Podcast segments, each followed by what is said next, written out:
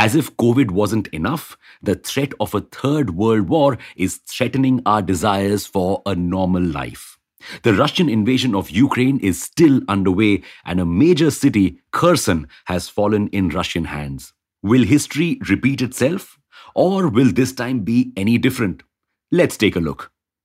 Welcome back to Revolution Read On, a daily podcast where we break down one story from the world of business and finance. Click on the subscribe button to never miss an update from us. Here's your story for today. Gone are the days when wars were fiercely fought on the battlegrounds. The modern day wars are fought with business prowess. The sanctions against Russia are some of the most severe issued in recent times. G7 countries, Germany, the UK, the US, Japan, South Africa, Canada, France, Italy have all frozen Russia's central bank assets in their country. Russia won't be able to use a large part of 630 billion US dollars in foreign exchange reserves that it has. Most countries have pulled out all the money they had invested in Russia.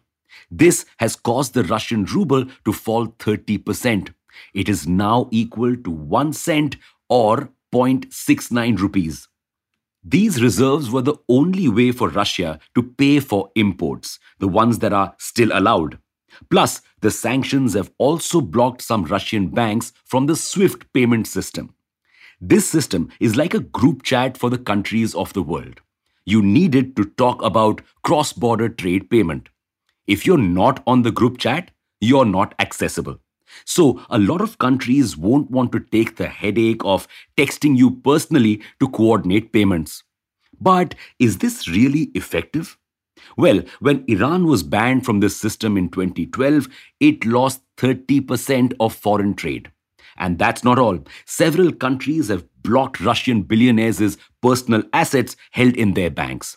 This includes Putin's wealth. The impact of all this Number one, Russian citizens are seeing an increase in inflation.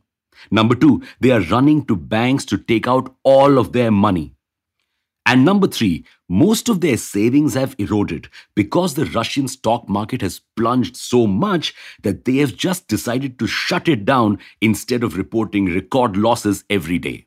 But why isn't Russia blinking yet? Well, because it still has the support of its number one export partner, China. And more than half of its reserves have been converted into gold and Chinese yuan. So, they're still safe. Plus, it knows that each of the sanctions that the world powers have issued are going to impact them as well. And these sanctions have so far not stopped the export of oil and gas, as this would cripple other countries as well, which is the lifeblood of the Russian economy. Putin is no ordinary leader who has to fear people's anger and rage. He has his own private fortune stored somewhere and is securely set to be in power till 2036. So, why should he stop? Why not let other countries' sanctions hurt their economy so that they are forced to withdraw these sanctions themselves? Sounds like a plan, and it could be a pretty good one. But then something unexpected happened.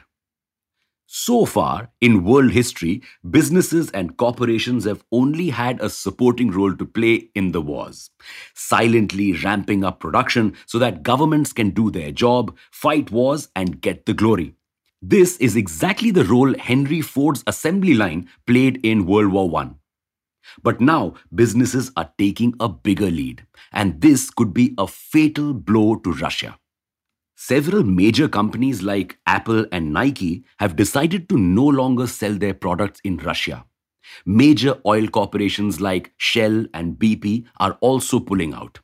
Lead shipping suppliers have also refused to supply shipping containers to the country.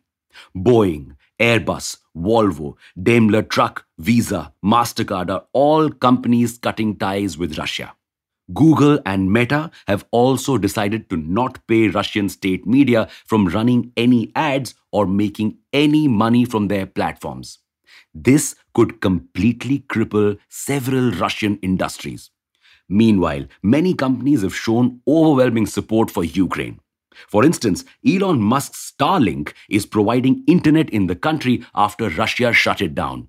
The power dynamics of the world is shifting from brawn to brains, from arm race to tech superiority. The way wars have been historically fought has been changed forever. So, now the question is will this corporate exodus finally move Putin to end the war? Thanks for listening in. Make sure to follow this podcast if you aren't already. We'll be back tomorrow.